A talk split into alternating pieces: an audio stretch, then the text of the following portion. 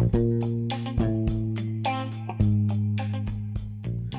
Sportivi o appassionati di sport, qui non c'è l'imbarazzo della scelta, qui c'è l'imbarazzo dell'imbarazzo. Yes, welcome Benvenuti alla terza puntata di Samba Radio racconta il Festival dello Sport, un appuntamento ormai lo sapete del tempo di una 5K in cui io e gli altri colleghi della web radio degli universitari di Trento racconteremo, vi racconteremo questa kermesse dalla nostra prospettiva. Io sono Michele Anesi, il raffreddore continua a esserci giusto in tempo per questo podcast, finalmente mi sento meno solo con questa cosa che mi accompagna durante questo lunghissimo weekend di sport e non solo l'allungo. Questa terza puntata si chiama così perché il festival ha davvero ingranato. Le gambe vanno, si muovono a pieno ritmo ed è difficile stare dietro a tutto ciò che accade.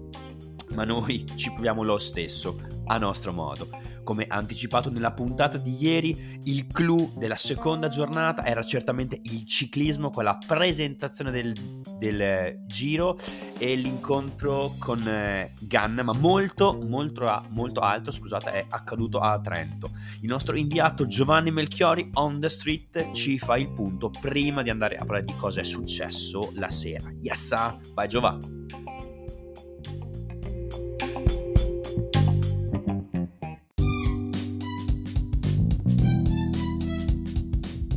Pomeriggio del secondo giorno di Festival dello Sport a Trento si apre con gli Stati Generali del calcio italiano, un'occasione per fare il punto sulla situazione del calcio italiano con i suoi vertici essenzialmente. Gabriele Gravina, presidente della federazione, che però interviene solamente in collegamento, poi c'erano Urbano Cairo, presidente del Torino, oltre che capo assoluto del Festival Rosa in quanto editore di RCS, quindi anche di Gazzetta presenti sul palco del Teatro Sociale anche Paolo Scaroni, presidente del Milan, e Giovanni Carnevali, eh, che è l'amministratore delegato del Sassuolo, e Daniele De Rossi, che non ha bisogno di presentazioni, chiaramente l'ex eh, capitano della Roma e campione del mondo nel 2006, a distanza l'intervento di Iervolino, Danilo Iervolino, presidente della Salernitana. Gli Stati Generali del calcio italiano, un uh, titolo che lasciava presagire un po' il punto della situazione del pallone azzurro, un'occasione però persa da questo punto di vista, a 24 ore dall'incontro sulla Liga dei Campioni di cui vi abbiamo parlato 24 ore fa, se lì si, fa, si è fatto effettivamente il confronto di come il campionato spagnolo negli ultimi tempi, negli ultimi anni abbia effettivamente ingranato una marcia in più rispetto a tutte le altre competizioni nazionali europee e probabilmente mondiali, i relatori sul palco del teatro sociale si sono invece concentrati su quelli che sono i temi di casa propria e quindi con Scaroni si parla di Milan, con Cairo si parla di Torino, si parla di stadi nuovi che è l'esigenza del Milan questioni troppo personali, ma si perde di vista quello che è l'obiettivo generale, ovvero fare il punto della situazione e delle problematiche del calcio italiano, tra l'altro proprio nel giorno in cui esplode l'ennesimo scandalo scommesse che travolge il nostro calcio, di cui anzi le parole fin troppo morbide dei relatori sul palco, a partire da quelle di Daniele De Rossi, da cui ci si sarebbe potuti aspettare una condanna ben più netta. Puoi cercare di fare gruppo intorno a, agli atleti coinvolti e comunque rimanere concentrati su quello che è l'obiettivo calcistico, sportivo, perché poi dopo alla fine il nostro lavoro è quello di ottenere risultati sul campo, poi tutto quello che dobbiamo fare dietro le quinte, che dovrebbero fare insomma eh, i nostri genitori, gli educatori, il settore giovanile, cercare di arrivare poi in alto, o non, non per forza necessariamente in alto,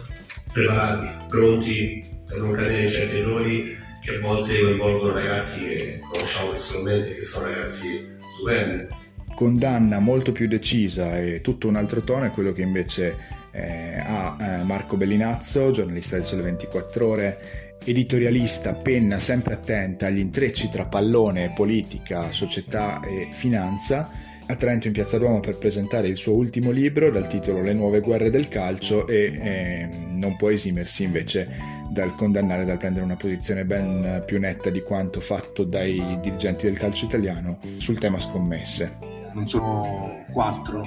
non sono dieci e forse sono anche più di cento quelli che scommettono regolarmente nella massima serie, direttamente o indirettamente, su canali illegali Bisognerà capire se qualcuno di questi giocatori, magari indebitato, magari per togliersi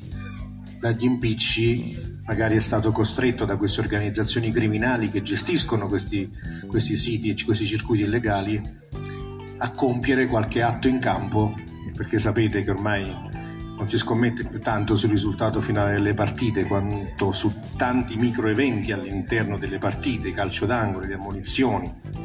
Ebbene, se da uno scenario come dire, di superficie di ludopatia si è poi arrivati anche addirittura ad alterare il risultato delle gare, cosa che sarebbe oltremodo deleteria per il nostro calcio. Non solo calcio italiano, però al centro dell'incontro con Marco Bellinazzo, che non perde l'occasione per uh, parlare di tutti i mali che affliggono il sistema calcio mondiale, dallo strapotere finanziario ed economico dell'Arabia Saudita a quello politico di alcune federazioni come quella statunitense che a suo modo di vedere negli ultimi anni non ha fatto mancare le sue ingerenze eh, nel governo del calcio mondiale. Vi dicevo, a un certo punto gli Stati Uniti, fregati nel 2010 da Qatar e Russia che si prendono i mondiali che dovevano andare a Inghilterra e Stati Uniti, fanno una cosa molto semplice, schierano di solito gli Stati Uniti o partono con l'esercito oppure schierano l'FBI e in questo caso per fortuna di Blatter e dei suoi hanno schierato l'FBI che nel 2015 fa piazza pulita della FIFA attenzione non di Blatter e Platini che poi si fanno fuori da soli anzi è una manina a farli fuori ma insomma la manina è facile immaginare di che sia stata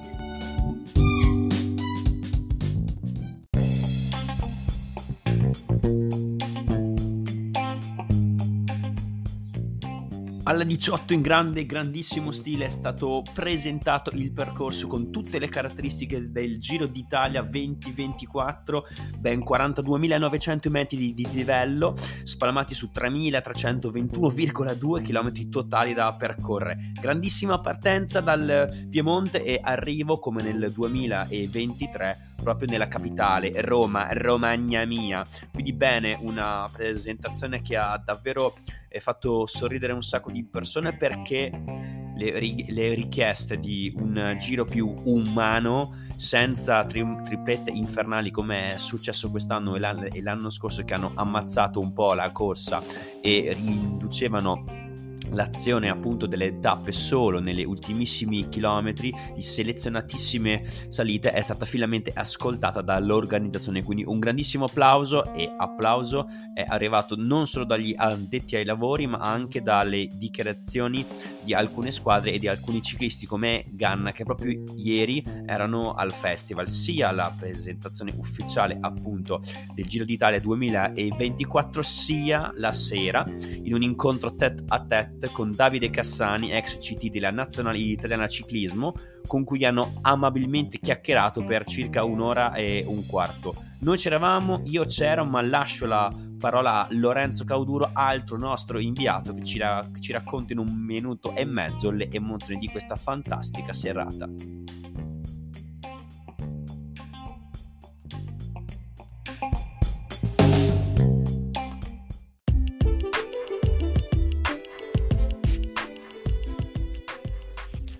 Finalmente la grande bellezza è arrivata al Festival dello Sport.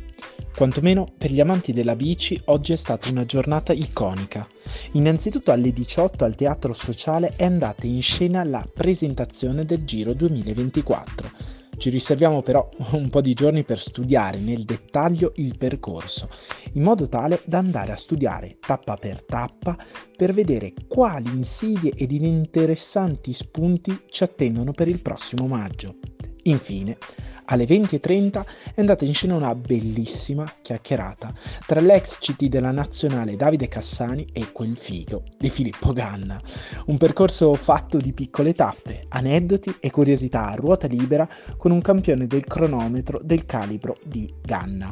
Il campione della provincia di Verbania ha colpito in umiltà e autoironia, ripercorrendo i momenti iconici della sua carriera. Mattatore e conduttore della chiacchierata è stato davvero un super Davide Cassani, che ha trovato l'amalgama giusta per rendere davvero una grande bellezza.